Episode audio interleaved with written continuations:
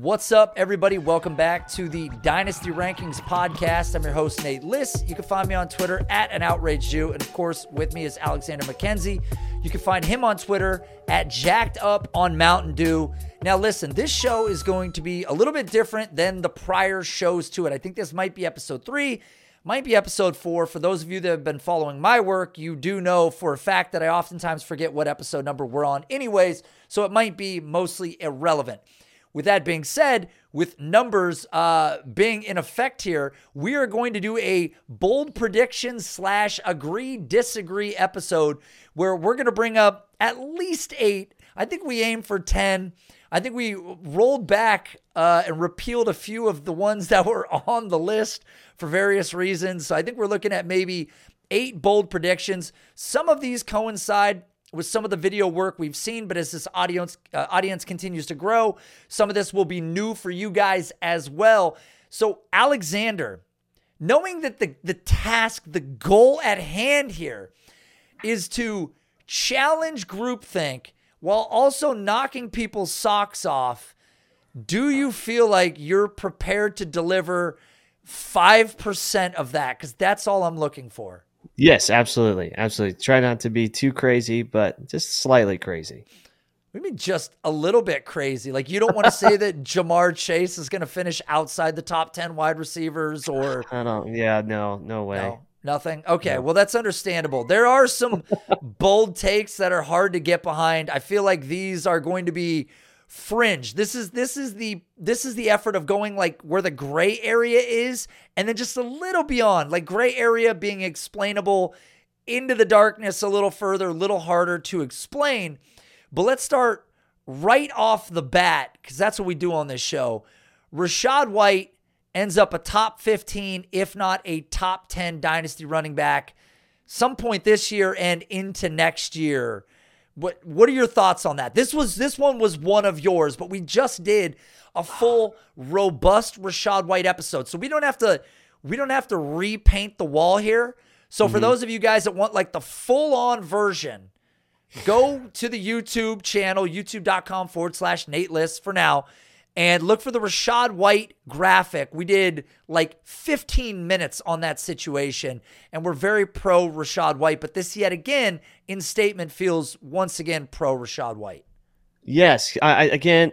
So the first thing is obviously, you know, Leonard Fournette has left, right, and he still had what over 50 receptions last year. Um, so he was heavily used, uh, just right at 50. Uh, heavily used in the passing game, even with Leonard Fournette, and we knew how many receptions Fournette had in that offense. Okay, but I know that uh, Tom Brady's out, but I think Baker, if he's average and his propensity to throw to check down to the running back, especially from his time on the Browns, I, I think that he still maintains a very uh, big workload in the receiving game. And then what triggered me to get even more further into this take was – uh, the fact that he gained 20 pounds, uh, not 20 pounds, but he's up to 220 pounds now, uh, which kind of gives me a telling sign that he's he's prepared to use be used in between the tackles, which evidenced by his yards per carry at 3.5 wasn't too great uh, or too efficient.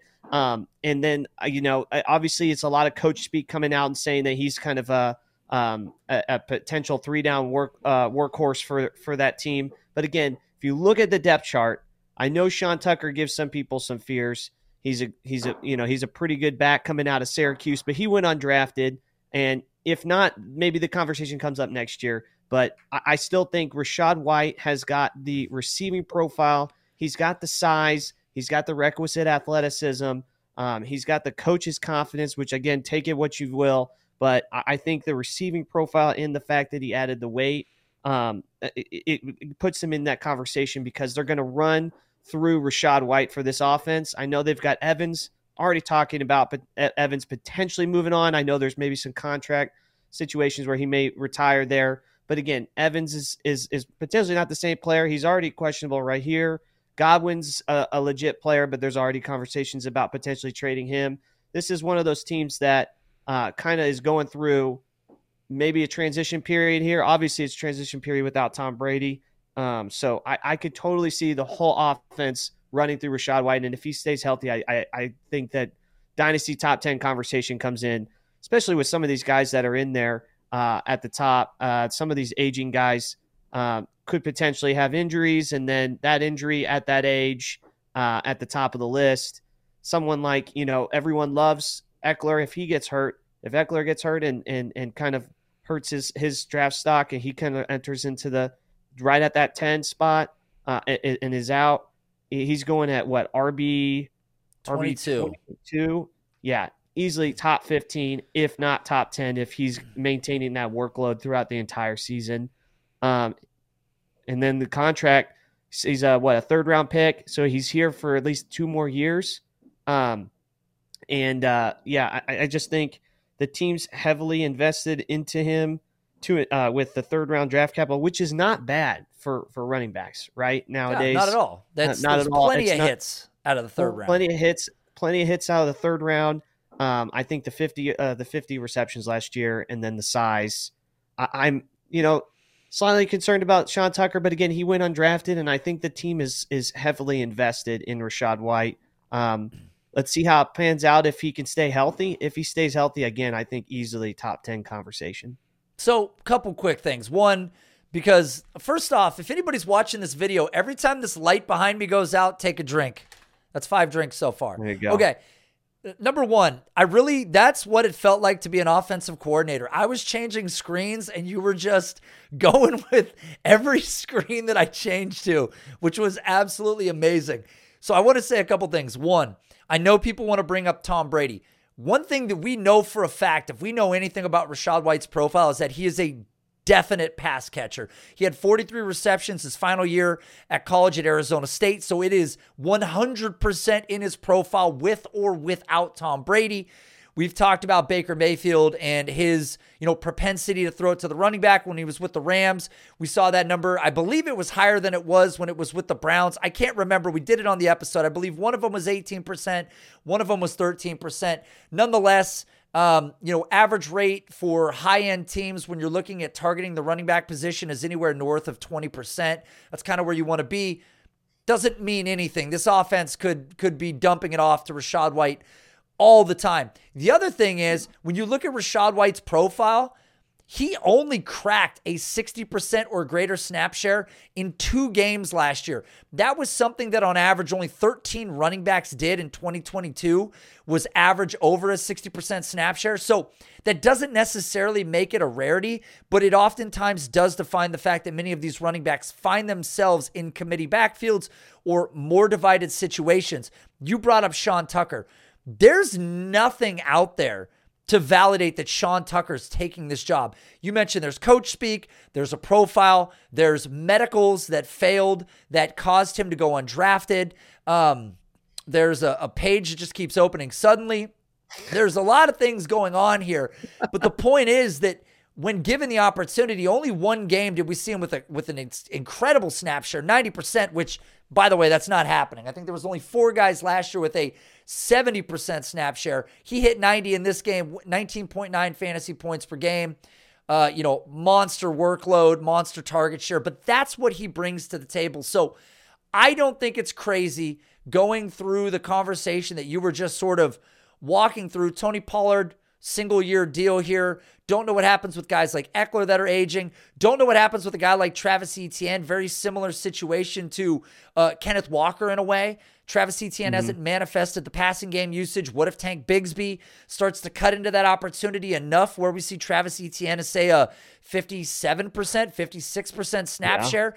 That could throttle him. So if we find Rachaad White, a 62, 63% snap share guy, and he's being productive while the sum of everything around him is really not that great, that leads us into the conversation of maybe he deserves to be ranked higher, looking at the age, looking at the production, looking at the contract. So I don't think it's bold at all. I actually think the top 10 is going to shake up quite a bit here um, with new running backs. 10, 10 is getting tight. I think 10 is getting tight. But I think top 15 for me is pretty easy. I think a number Yeah. of these names could fall off. I think 10 is a little tight, but again, Nick Chubb's now over 28. Uh, Exactly. you know, what does Josh Jacobs do this year? Mhm. Ekeler, Etienne, does he live up to it? Kenneth Walker, does he get slashed? Foreshadowing. Uh, Rhamondre Stevenson, does contract stuff come for him in the future? Is Javonte the same guy? There's a lot of warts between yeah. RB RB nine and RB fifteen. So I think that that's why I believe he could get into the top fifteen. Not saying the top ten is impossible. I just think things really have to go right, and there has to be a lot of consumer confidence to put him there. Now we might rank him there, even if people don't have him there. That's mm-hmm. possible. But I think from a consumer standpoint, um, it might be just a smidge more difficult than that to get him there. And I'll, oh. and I'll leave you on one note, one more note. This is the craziest stat. Okay. So I just want, I, I wanted to get it out. Scott Barrett found it uh, last year in evaluating Rachaad White uh, among Power Five running backs since 2013 with at least 90 rushing yards per game and 40 receiving yards per game in a single season. It's Rachaad White, Saquon Barkley, Joe Mixon, Christian McCaffrey, Todd Gurley. End of list. Let that sink in and think about that when you're uh, in your drafts looking at Rachaad White. You just melted my entire brain. What was left of this brain has now been melted. I well, listen. I, it's hard to debate Rachaad White, the size, the speed. I mean, he really is like a, a rare breed of player, all tied into this receiving ability. So mm-hmm. I'm with you on it. Bold prediction. Now, we've talked about this maybe on another episode. Christian Watson, who is currently being ranked on Keep Trade Cut, let's swing our screen over this direction. Currently, the wide receiver 18, I do believe. What are up with these ads? Lord have mercy. uh, oh, Nate, you got something to say? yeah, I mean, I guess, yeah. Uh, toenail issues. So, Rachaad, or uh, now you got me way off my game. Holy smokes. Christian Watson Currently, the wide receiver 18 on keep trade mm-hmm. cut.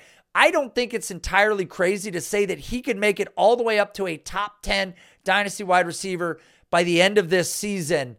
Is is that take crazy or not? Because I'm willing to support it right now.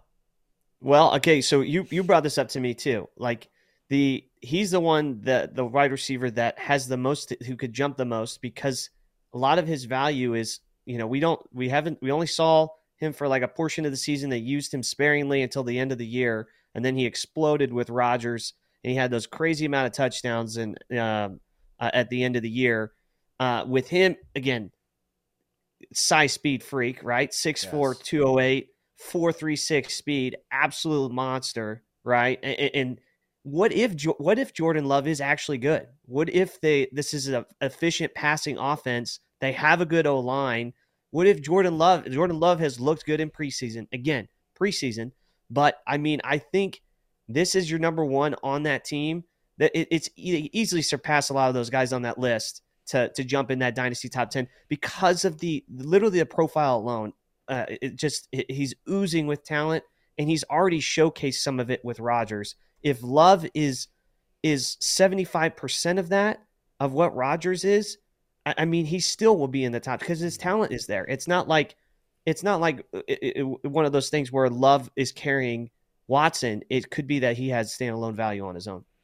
I think one thing that we saw in his profile too, that to me, again, I know the touchdowns buoyed it, but when you look at what he did over the the bulk of these eight games, when he really flashed, mm-hmm. he was doing to me what I really only remember seeing guys like Tyreek Hill and Ja'Marr Chase do: big big monster performances on relatively low volume. His largest game of the year was eight targets. Dude, that's barely trending into wide receiver one territory, like threshold of target usage. So he's got eight targets, six, six, six, six, and eight. And in those games, 32 points, 21, 21, 24. I don't know why this keeps popping up. This is driving me crazy. Uh, ESPN is a horrible place to go for depth charts, by the way.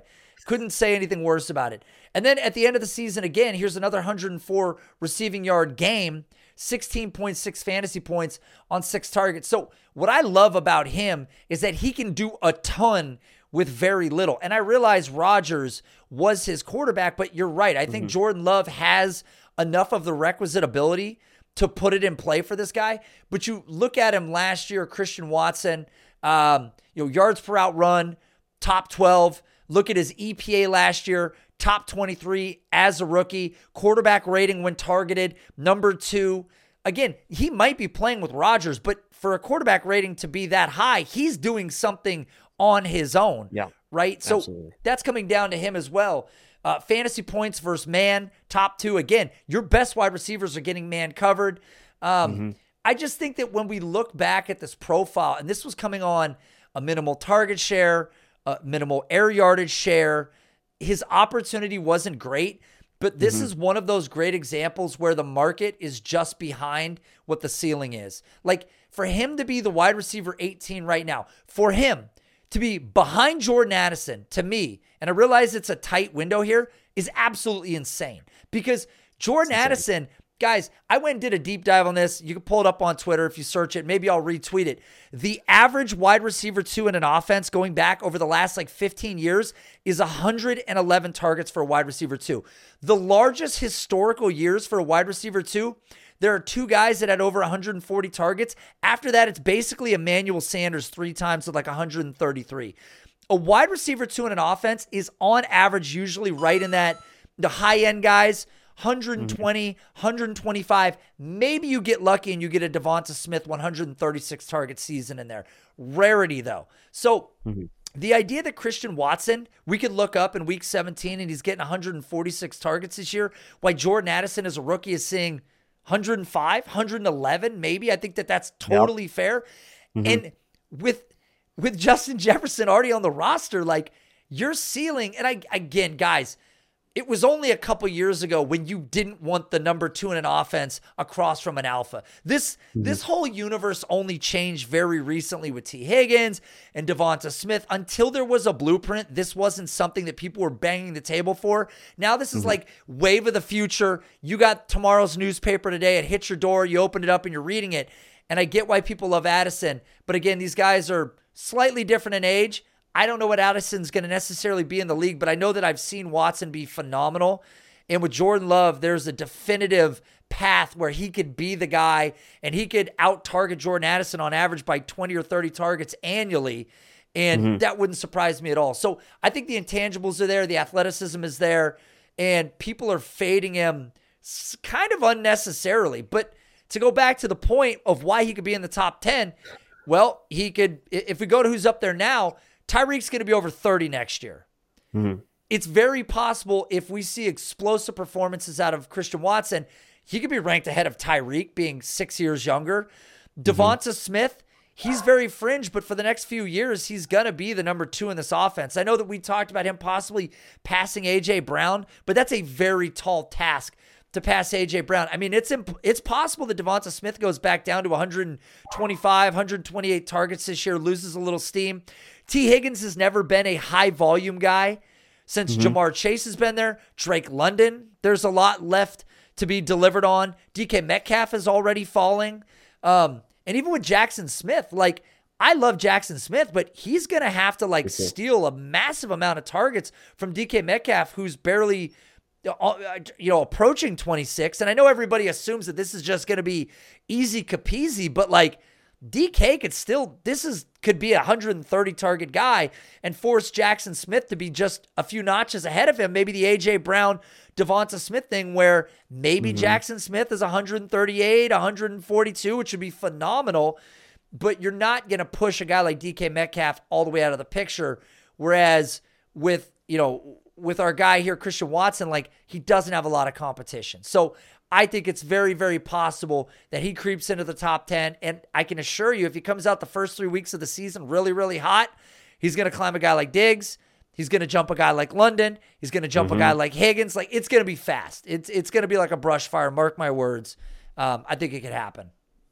Easily, you could easily see him uh, jumping all those guys. And again, Addison is kind of limited in his role. He, he was didn't test very well. Uh, he's not like a an elite athlete like Watson. He can't burn and have an explosive game. He, he's more of just a technician. He can he can separate and and cre- create separation and get a lot of targets uh, in that sense. But in terms of doing the most with the least amount, Christian Watson's that guy. And then, like you said, if his target share goes up, I mean, the sky's the limit. And it, it, it I don't even know if Jordan Love has to be otherworldly for him to kind of skyrocket these some of these guys. I just think I think Jordan Love is probably better than someone like Desmond Ridder, and when you compare him to like Drake London situation, and gonna, the pass attempts won't be there. either. Well, you're going to make people very angry making blanket statements like he could be better than Desmond Ridder, which I don't think is crazy. I think Desmond Ridder is going to do a lot of damage to a lot of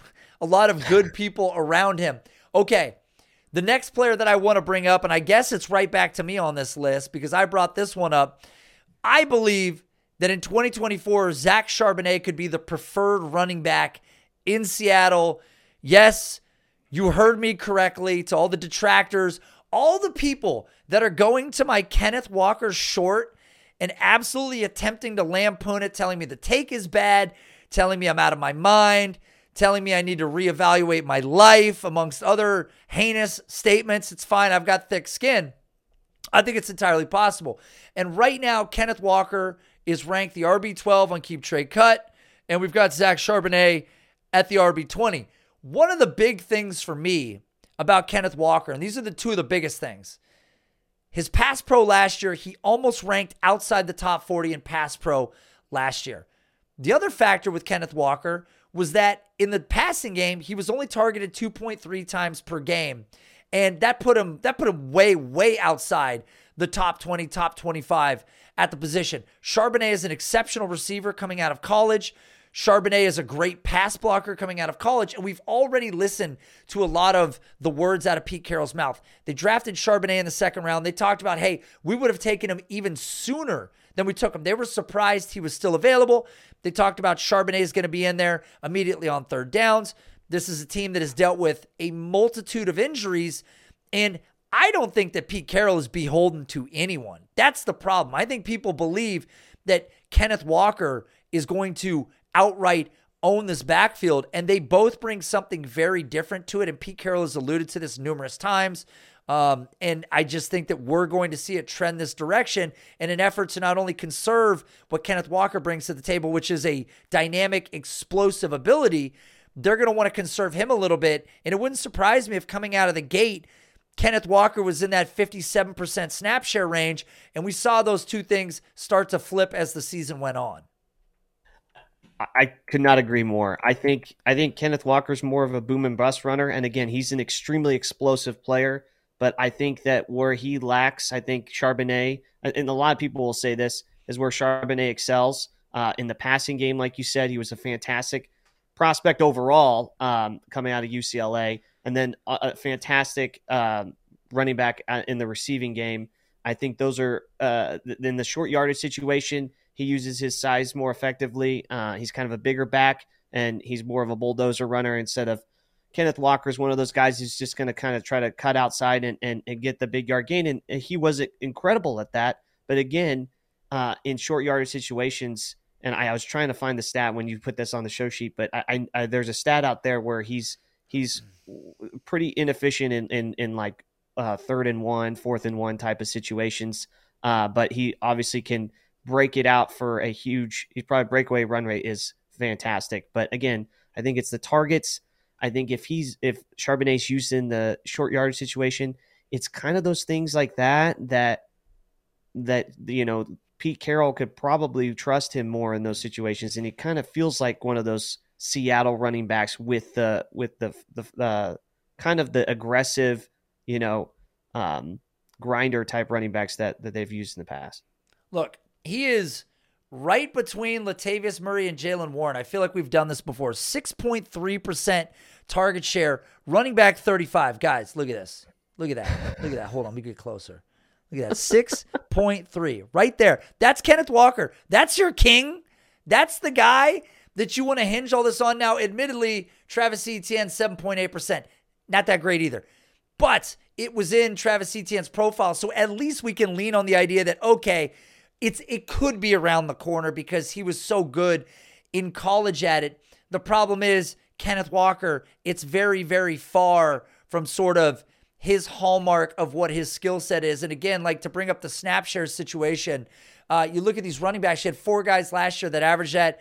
I understand that with Kenneth Walker's average right here, it was buoyed because the first five weeks of the year, we had um, Rashad Penny in this offense. But again, you know, you look at Kenneth Walker, it's going to be tough sledding with Zach Charbonnet coming into town um, and, and bringing some of what it was that he was so good at in college. And a lot of people brought up oh, well, Kenneth Walker had to, or uh, Charbonnet had to go back to college to increase his receiving numbers. Guys, you think that you think that Zach Charbonnet was like, ah, you know what? It's what I'm going to do. I'm going to go back to college for a year so I can add 13 receptions to my total profile and break my body. Like, no, that wasn't no. his goal. He did not go back to college exclusively with the idea that he needed to catch more passes. He had caught 24 already. Go look at Leonard Fournette at his peak. Doesn't look anything like this. Like, guys, AJ Dillon had what like like 10 catches in a season. You know, that was not his hallmark either. So it's so silly to me to listen to analysts say he had to go back to college to bulk up his receiving stats. No, he didn't. That's not why he went back to college. But I believe that there was a lot of reasons with the draft stock behind it. But that's just, it's one of those things. It's super silly to me. Okay. That was the Charbonnet. We did Christian Watson. We did Rachaad White. You want to talk about Najee Harris being this year's Josh Jacobs? Absolutely, absolutely. Again, I think people have kind of alluded to like they, they see it. He was, I mean, Najee Harris was incredible his rookie year, uh, and he had a, a, huge target share with with Big Ben. Um, but I think what what hurt him, I don't, I don't, I'm not the big proponent of of Jaylen Warren being the problem. I think Jaylen Warren kind of helps Najee because he gets such a huge workload. And again, he had 300 rushing attempts his rookie year, where he averaged 17 points a game and was RB six there. Um, he had 74 receptions. Uh, maybe he eats a little bit into that, but I still think the whole offense. Shout out Cody Carpentier went to training camp. Whole offense is through is through Najee. If he's being given, you know, back up to that 300 rush attempts, volume is king in this league. If this guy is going to be in the red zone, and, and, used in that situation. He was dealing with the Lisfranc injury. You can see the efficiency coming up. Second half of the season, uh, has he got a little bit better. Um, but the key things are Kenny Pickett looking better in preseason. Offensive efficiency can go up. He was going dealing with Mitch Trubisky and, and Kenny Pickett's rookie year season going back and forth. The team was kind of even they're the they're eight and eight because or it was 500 with uh, with Tomlin, but I still think that they were still going through some stuff because they had a rookie quarterback and trying to ease him in. Um, I think Kenny Pickett gets better. I think they've got the weapons on the outside to not not get as many people in the box. I think they, they drafted a first round Broderick Jones in the first round. Uh, he eventually will start on, on, on that on that line. They got Darnell Washington, that the the big behemoth from uh, from uh, the Georgia Bulldogs. I think he helps in the run game as well. That adds like another extra offensive lineman. I mean, my God, it's just one of those things where the extra offensive line, uh, the help uh, with, and then they um, they got the guard from Philly as well, so they made a lot of offensive line additions. Where I think the offensive line play alone could be better, and Najee doesn't have to like be one of those guys that has to create. I still think Najee is one of those guys that's going to be pushing the 300 rush attempts, and then I think he gets his target share as well um, because he had that skill set coming into college, and then he already did it his rookie year. He had 74 receptions, so he he's a monster monster in both the running and the passing game. I know everyone references the 3.9, 3.8 yards per carry. I think the offensive line is way better now than it has been in the last two years. That I think we see an increase in that yards per carry, and Najee has a fantastic year, and he's one of those guys like Josh Jacobs. Josh Jacobs kind of never really kind of went back and forth. And then he finally got that huge workload. He dealt with an injury the year prior, which suppressed his value. People were low on him entering in the season. And then you get him in, uh, even in startups, you get him at value. And now, and then he hits and he's the RB3.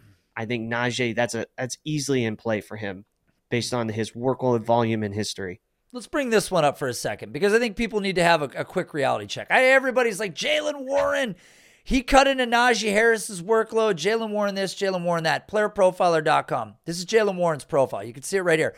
You look at the last couple weeks of the season, uh, you know, over 14, 15, 16, 17, 18, those weeks. Look at his snap share 40%, 33.8, 29.9, 40%, 41.8%. Okay, understandable.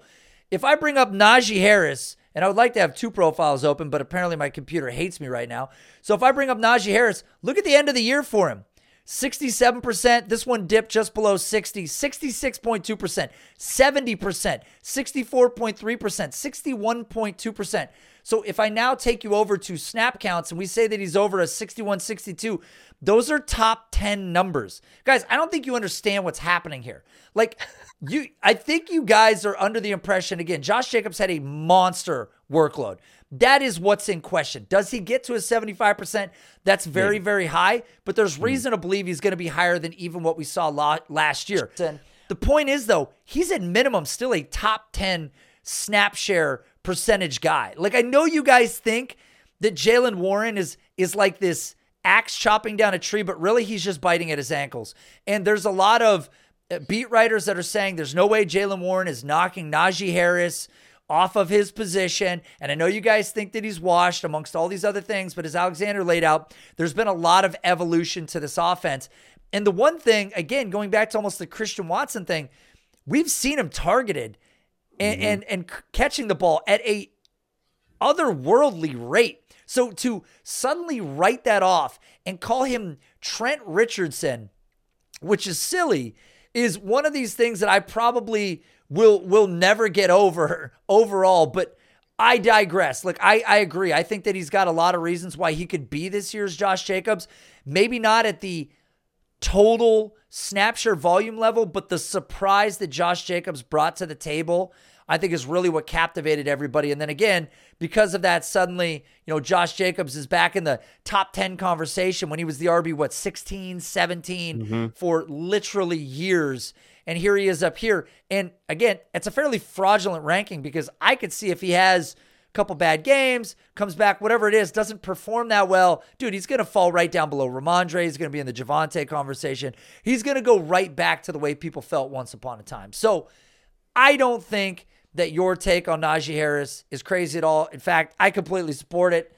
And I do think that he's a guy that finishes inside the top 10 in fantasy scoring this year and, and possibly even higher if that target share goes his direction. Um, Okay, next one on the list. Let's let's go to one. Let's go to a, a, a spicy one here. I I want to go to Sam Howell outscores Daniel Jones in 2023, and you wanted to take it a step further with where Sam Howell might actually be ranked in Dynasty. Where do you think Sam Howell could find himself as a quarterback in the Dynasty rankings next year preseason?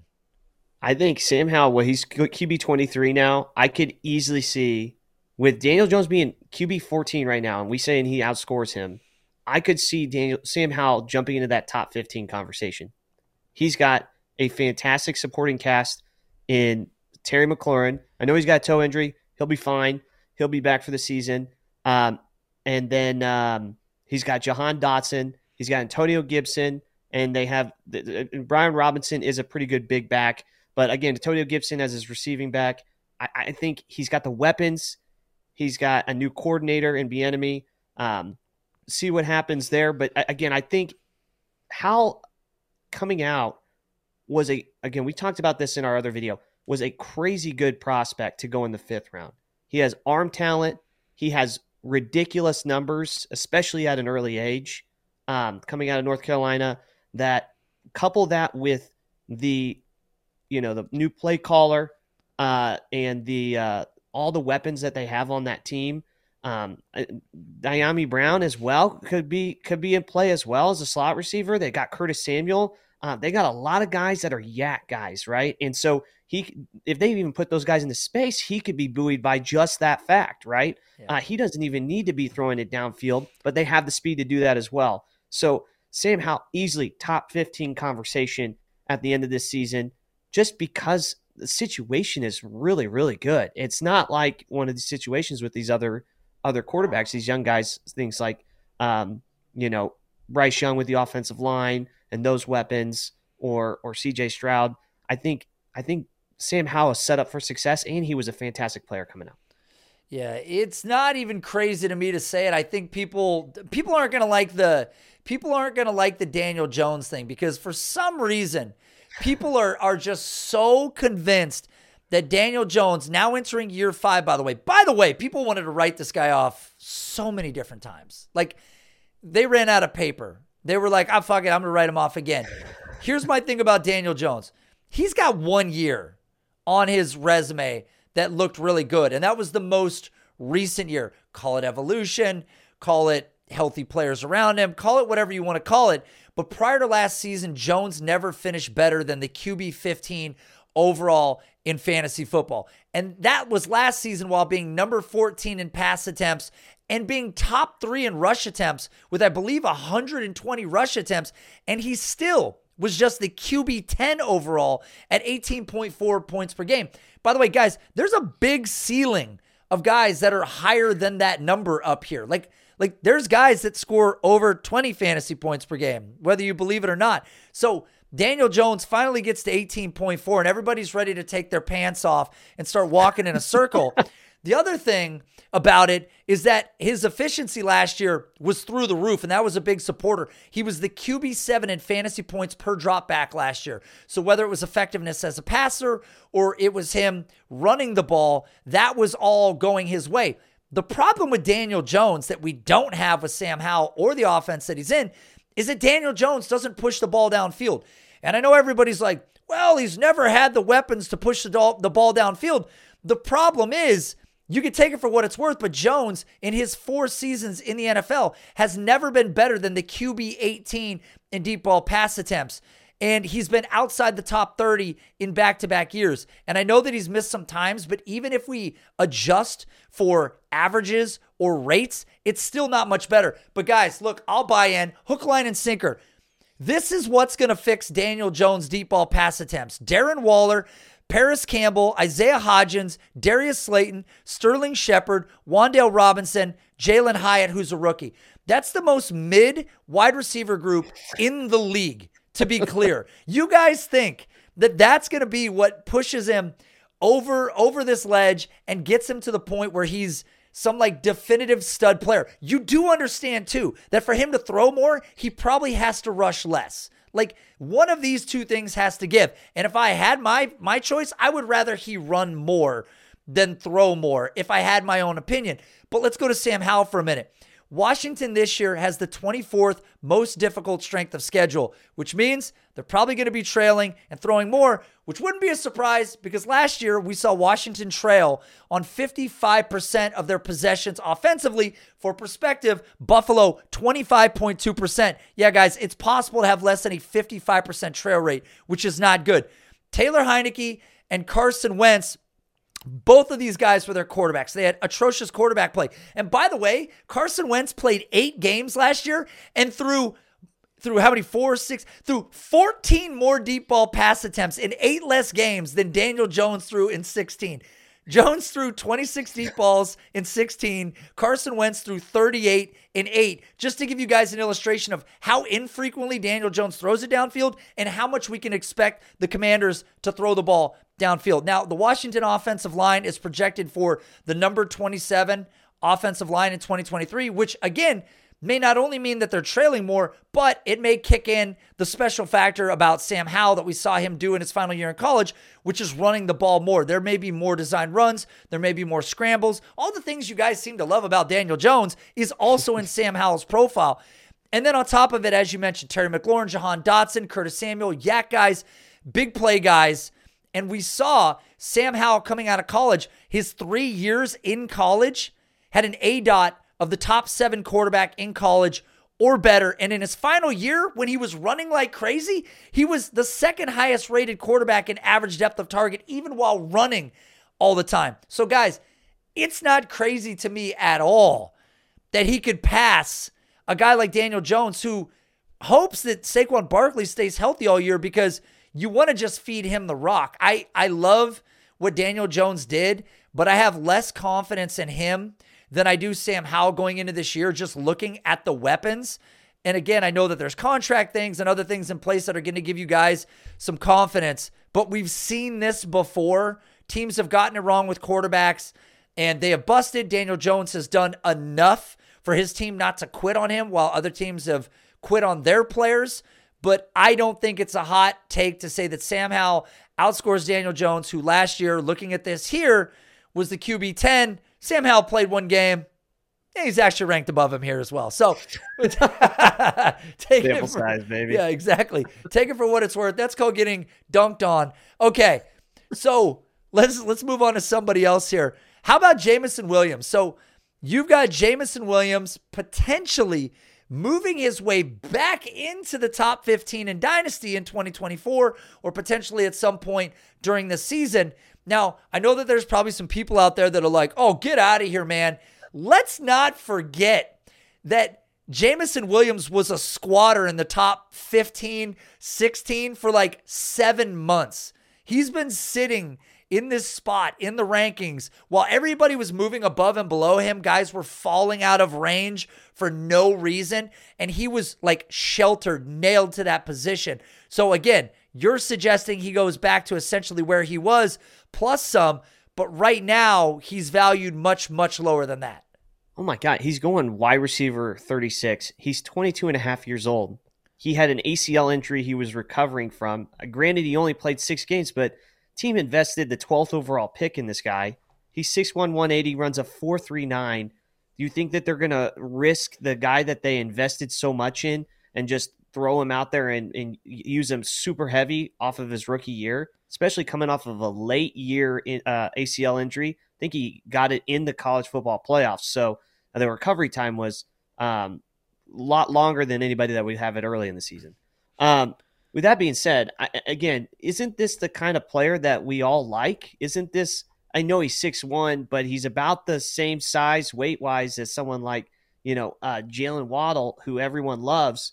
Um, they're they're both speed freaks that kind of can stretch the field, almost like not not the, to the extent of maybe the size speed freak of as Christian Watson, but he's one of those guys that profiles as that that can do the most with the least. He can take it for uh you know for 80 yard touchdown. He can take a jet sweep for a 40 yard touchdown. He's got that in his profile, right? He's one of those dynamic players uh, in in college football, and then he coming off of a 1500 yard receiving season and at 19.9 yards per reception, and he's going wide receiver 36, and he's 22 and a half years old.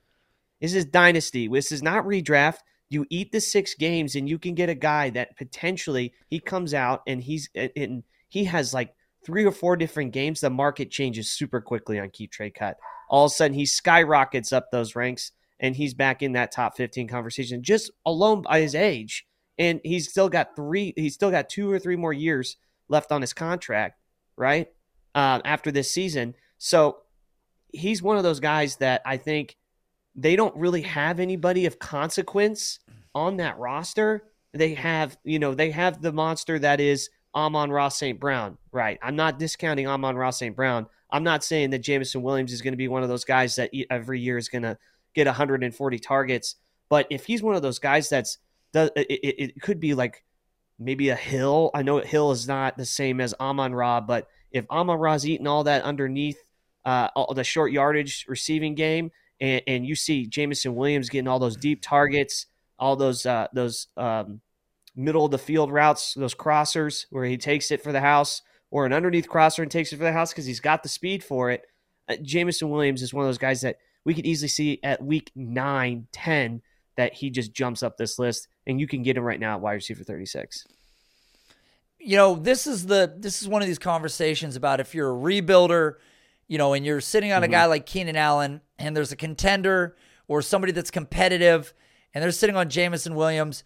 There's a lot of discontent with Williams. You can see right here on Keep Trade Cut. He's fallen at least 12 positional spots here over the last month. Continues to fall. Uh, he's essentially between you know Christian Kirk, Marquise Brown. Now you can take a guy like Keenan Allen flipping for Jameson Williams. I like Keenan Allen. We just did a show where we believe, you know, Keenan Allen can be one of these guys that continues to play a bit longer than his age would indicate. But a guy like him, a guy like Mike Evans, like these are the guys, DeAndre Hopkins, like to to a competitive team. There's enough discontent with Jameson Williams that you could acquire him in a deal for one of these veterans. And if Jameson Williams turns into 75, 80% of the player he was expected to be, that's going to be a smash value um, relative to what you're giving up. Because if you're holding on to any of these other guys, like they're just they're just declining assets. They're they're mm-hmm. great for competitive teams. They're not very good for rebuilders or necessarily teams in the middle, depending on where you're at. The problem is, by the time you really know who you are, Jameson Williams is going to be coming off of his suspension, and you're going to be week five, six, seven, and he's now playing again. And just the fact that he's back on the field, even by week three, when the buzz about him coming back in three weeks starts to kick in, his value will go back up just on the hype, the buzz, the expectation yet again. Um, had he not been suspended, I don't think it would have fallen this far.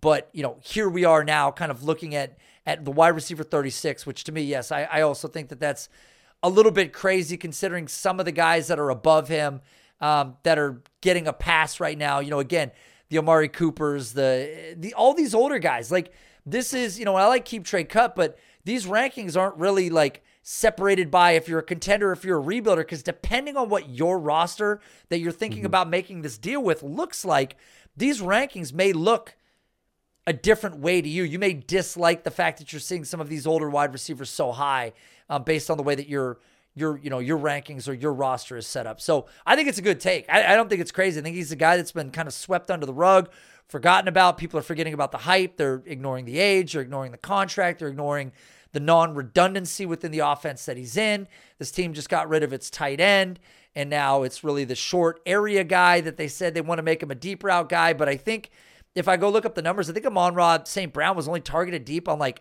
seriously like five percent of his routes. Like it's not mm-hmm. even it's almost like it's such a small number. I question if that's even accurate. Like mm-hmm. that's almost like the deviation. Like there is right. some error variance there. I don't know if I'm seeing variance.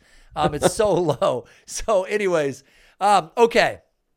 I think this might be one of the last ones. I'm I'm playing a game in my head. Which one I want to go with? How about this? Let's have a conversation about this. Is it right. possible that in 2023, Jonathan Mingo ends up with the most receiving yards of any receiver from this class. Is it possible? It is. It is possible. I mean, let's just go walk through the that the the list. Okay, so what? Jaxon Smith-Njigba so already let's has do this. I'll pull this yeah, you up go there? right. Okay, go through the rookies. rookies. Rookie rankings. Let's go to rookie wide receivers. So here you go. So you got a Jigba, right? He's already got a hand injury. He may miss one game, right? So he may he could make it up, but he's got DK Metcalf and Tyler Lockett for target competition. Uh, he's we love him. Uh, you know, he's a fantastic player, uh, but he has got some really good, good players to go against. I've got to say this before you finish because I, there are people that are so delusional about how this works. Jaxon Smith was drafted highly. He's very, very good. Tyler Lockett is amazing. DK mm-hmm. Metcalf is an incredible player. They are foundational pieces within an offense that has admiration of playing in the playoffs and playing for a title. Jaxon Smith has ground to make up. He has to prove himself in season to begin to become a significant part of this offense. Now, I could see that Lockett's role being reduced a little bit mm-hmm. when Jaxon Smith comes in. DK's maybe not so much. I could see Jaxon Smith by week seven, eight, being a guy that's looking at maybe six targets a game, seven targets a game. And maybe by the end of the season, we could see him ushered into some opportunities of nine targets, 10. Like those games are going to happen. They're not mm-hmm. going to be the consistency. And the third wide receiver on average in an offense year over year is like 72 targets. I'm not saying Jaxon Smith is going to be that low, but I think people have also forgotten that 100 targets for a rookie is an incredible ceiling to break and mm-hmm. oftentimes does not happen. So temper expectations when you hear Alexander say there is a mountain to climb and he is a rookie. Yeah, and again, he's should be the number one in talent wise out of this entire class. He's the number one for sure. Like he's just got he's done all he has the numbers, he's got the athleticism, the works. Um, but anyways, JSN, yeah, heavy com- target competition. Jordan Addison, same deal. And they just signed, you know, they just signed Hockenson to that massive contract. He's going to have a huge part of that offense. Um, uh, obviously, the number one wide receiver in the NFL, he has to compete with for a target share. It may open things up and he may get his yardage. He could probably be the guy that could be, he's like the early favorite out of these guys to probably lead all rookie wide receivers, yes. I think. Yes. Um, and, and, he's an easy layup for anybody that's trying to get him in somewhere like you know redraft and, and, and he has the most immediate value right now. Um, but long term what is his ceiling right? Uh, uh, so that's a big question for him. Flowers again i know they talk about todd Monken and all this stuff but they really need to i really need to see it to believe it that you're going to take away uh, rush attempts for you know one of the the best dual threat quarterback in the league, and you're going to have them throw more. How efficient is that going to be if they're not running and then trying to do play action? Um, Zay Flowers, he's a fantastic deep ball receiver, but they've got Odell. They signed for eight, uh, what 16 million. They've got um, they've got uh, Rashod Bateman. If Bateman is as good as all the Bateman truthers say, he could eat up into that target share. Uh, and then we also have the number one tight end um, um, in terms of dynasty now. Travis Kelce's number one still. Uh, the Mark Andrews is up there um, in that target share. He's the number one of the entire of that entire offense. Heavy target competition again. I do want to add this too. And again, people are going to be like, oh, he didn't have any weapons to throw to, and Tyler Huntley was passing. Last year, Baltimore was dead last in the NFL in wide receiver target rate at 42.6%. They didn't even target the wide receiver position over 200 times. Meanwhile, the Tampa Bay Buccaneers, 458 wide receiver targets, more than twice that number. So, while you guys want to make we love Zay Flowers too, and I do believe the evolution of this offense will show itself over time. But we have to pump the brakes on Zay Flowers as well, just a little bit until this whole thing vets itself. Yeah, I, again, yeah, I, he's a great player long term. His fit in that offense is fantastic, but I think Baltimore has shown you that with the Odell signing, with the change in the offensive coordinator, they kind of want to spread the ball around and have Odell throw a little bit more, and Od- uh, they they want to have a lot more competition here and more weapons for him. That doesn't spell well for fantasy because they're going to spread it around. Uh, and if Zay Flowers comes out on top, that's fantastic. Again, we think for future, he's the number one. I don't know about Bateman, but yeah, I love Zay Flowers. Uh, Quentin Johnston, um, he's got. I mean, he's got Mike Evans or Mike Evans, geez, Mike Williams, yep. and uh, Keenan Allen to compete with, at least for this year. Again, one of those guys, great fit. The pass attempts are there, but in terms of rookie yardage uh, receiving, it's I, I don't know if it's there. It would have it would take an injury to Keenan or Mike Williams, who do have a history of being out um, every so often. Uh, but I think it would take an injury for Johnston to kind of be one of those potential things with that that target competition. But again, he's got to compete with Ekeler in the receiving game as well. So the target competition is very, very lim- uh, is is very heavy. Uh, and so I, I have a hard time seeing Quentin Johnston being that guy. Again, one of those guys that has the the the fit is fantastic. I think long term it's a great fit. He's one of those guys that you want to hold on to. He's one of those cornerstone pieces of your of your roster. But in the immediate, I think Johnston is kind of held down on the yardage. Fun fact for everybody listening. Fun, fun fact because I like just coming in with the fun facts. Last year, the Chargers were in the bottom six in wide receiver target rate of 55.6%. Despite having all those players, 381 targets to the wide receivers. Not surprisingly, number one rate of targeting the running back position last year at 178. That's not going to slow down this year. So, yes, it's going to take significant injury to get Quentin Johnston onto the field. Like, I just don't. Mike Williams is good enough that he's not the type of guy where, where you guys, for some reason, have convinced yourself that Jaxon Smith is even just going to like breeze right by a guy like Tyler Lockett.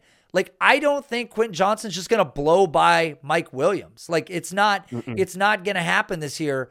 And so those things are going to be slightly delayed. Now, I'm interested to hear your Marvin Mims take.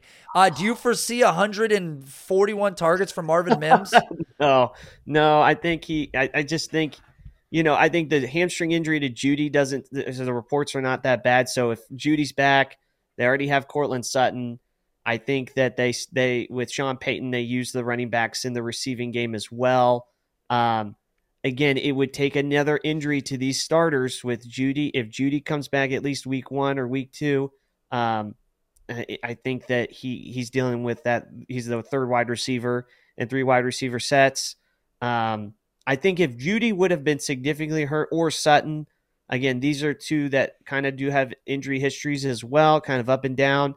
Uh, I could see Mims one of those guys that jumps in there, but again, you're you're forecasting injuries and it's just it's it's it's not a uh, recipe for success. You, it's a good person to stash, you know, uh, but in terms of betting on the fact that they would be leading all rookie wide receivers in yardage, uh, he he's not my betting favorite. I think if Jeudy's injury was more significant, I would I would say that it would be Addison Mims uh, would be in that conversation as well. Um, and then you come back down to Mingo I, again. The, the guys above him, again, we kind of walk through. He's at he's at that six, and, and then you look at Adam Thielen's thirty three. He could potentially have injuries. You know, we talked about how the injury risk goes up significantly. We were showing you the stats on just the percentages chance of of even showing up. He's kind of projects as one of these YAC guys. I think in an earlier video when we were talking about Mingo, gosh, I think um, it was almost like, and again, I hate doing just a off the top of my head. I think we, I didn't really do a lot of research on Mingo. I think it was like over 60% of his yardage in college, his final year, came uh, in yards after catch and like screens and such. So he can he can create obviously by his profile. He's 6'1, he's 6'1 226 at 446. Um am I reading that? That's a, that's a crazy speed yeah. score no, for a guy like that. So he could easily do that, and he's competing with. I, I know our boy Cody Carpentier, big on Hayden Hurst, um, but I think still it's. I think that it, you know Thielen's there.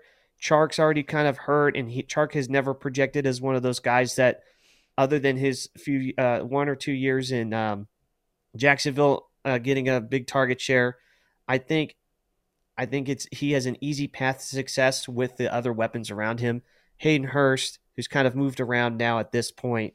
Um, Adam Thielen, he's 33. We love Adam Thielen for the longest time, but again, if he gets one injury, the, the, risk of getting more injuries or just the risk of getting a injury increases by his age because of his age. Um, it, there's risk there, but again, I don't think I think there's a reason why you know the Vikings moved on with for him with him. I think he's the most dynamic player. Terrace Marshall, kind of the last few years has shown like inefficiency. I think if he he's he's had some splashes. Um, he has an interesting profile, but again, I think you know that this is a new regime. They spent a second round pick on this guy, early second round pick, uh, and he's kind of a YAC monster that he can kind of create. I think they're going to try to get him into space, um, and I think he's already been he's already been used in uh, three wide receiver sets and and gaining that rapport with Bryce Young. Uh, I could totally see this guy being the one that the team itself invests target share into because he's part of that new regime, that new coaching regime, and they they like him a lot. Couple of fun facts for you right off the bat. All Number right, one, right. in 2022, coming out of Ole Miss, Jonathan Mingo, 47% of his receiving production came on 20 yards or greater downfield. There it is. He was targeted Sorry. at 31.6% rate, which is a fairly high number. No, it it's good. He he was a deep guy uh, at a lot of times in college. He was also when compared to the rest of the wide receivers that were draft eligible in 2023, he was top 5 in yards after the catch at 7.3. Ridiculous. Uh, he was top 30 in yards per route run at 2.26. He was top 14 in average depth of target at 14.4. He's played inside the slot one season. He had about a 40% slot rate. He's also been as high as 80 plus percent on the outside. So, again, this is what we've talked about a utility at the position. Guys like A.J. Brown, guys that can play inside, can play outside. Justin Jefferson, inside, outside. Now you take all this size, all this speed, and put him in this offense. And again, like there is a there's a great chance that He's a guy that ends up with, let's say, 95 targets this year, but is just so ultra efficient and productive with that target share that he does outproduce the rest of these guys. And and take it for what it's worth, he could outproduce the entirety of this draft class and still only have 850 receiving yards. Like, I'm not mm-hmm. going to be surprised when nobody cracks 800 yards because that's always been a historically difficult mark to break. And as you mentioned, Addison might be the guy who's primed the most to have that potential because I think I would bet on him having the greatest uh, total targets of the group. But then mm-hmm. again, that's also a difficult one to project as well because rookie wide receivers just don't often get that opportunity. Um, and with Jonathan Mingo in this offense, with Bryce Young, with no real um, chemistry or rapport or back end anything built into it, it's a fresh start for everyone. Um, I think he could certainly be the guy, and I look forward to seeing what he does. And again, if if we were to just go look right now, because I'm kind of curious where he ranks amongst the sort of the consensus wide receivers. Jonathan Mingo is currently the wide receiver 44. So right there with Elijah Moore and Tyler Lockett. I don't know about you, but I would happily send Tyler Lockett for Jonathan Mingo right now with zero hesitation. I would send Rashod Bateman for Jonathan Mingo with zero hesitation. Yeah. And, and I know people are like, again, they're just, they are devoted to Rashod Bateman. They worship the church of Bateman and believe that the injury history will dissolve and go away and he's going to be the guy. But again, we just alluded to the fact that the Baltimore Ravens don't throw the ball. And I don't know if it's because of lack of receivers. I think it's that they just truly like to target the tight ends. I don't think that necessarily gets better with Todd Monken. And Lamar Jackson runs the ball a lot. And I don't see that changing whatsoever. Um, so, anyways, Alexander, I think that's it. I don't think I want to crack into what's left. We've gone over an hour. Uh, mm-hmm. We've we've pushed through a lot of the stuff that I I was hoping we would get through, and I'm not going to break out the last one, even though it was a Kyle Pitts one. I'm going to tease with that. Maybe it'll come up on another episode. So, guys, um, as usual, check out the description below. There's a link for the Discord group. Come join the Discord. Hit me up. Hit up Alexander when you, when you get in there. Say hey. Uh, go to dynastyrankings.com. Put in your email. We'll have more to talk about on that front here. Hopefully after this weekend or in the coming weeks. Uh, again, I mentioned I teased. Oh, everybody take a drink. I teased uh, the trade calculator uh, that's in the works. I teased that the rankings are getting close. Uh, go check those out. Of course, guys, if you're listening on Spotify, um, there's a Q&A thing. Fill it out. Somebody filled it out last week. It's really awesome to get people's feedback on these episodes. Of course, rate and review these on iTunes, on Spotify, on whatever platform you're on. Um, do that for us. That helps a lot. Of course, if you're watching on YouTube, make sure to hit subscribe, hit like below while you're watching this right now, and comment below if there's anything you disagreed with with something that we said in this episode. I love the feedback. Again, I'm getting trolled sometimes. I'm getting great analysis other times.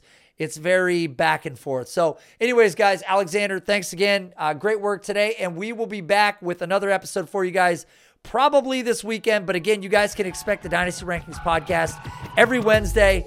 And as this show evolves and the advanced metrics and the rankings and the trade calculator become available, there will be an evolution with the show as well. So we're excited to deliver that to you guys. Um, so we will see you on the next episode.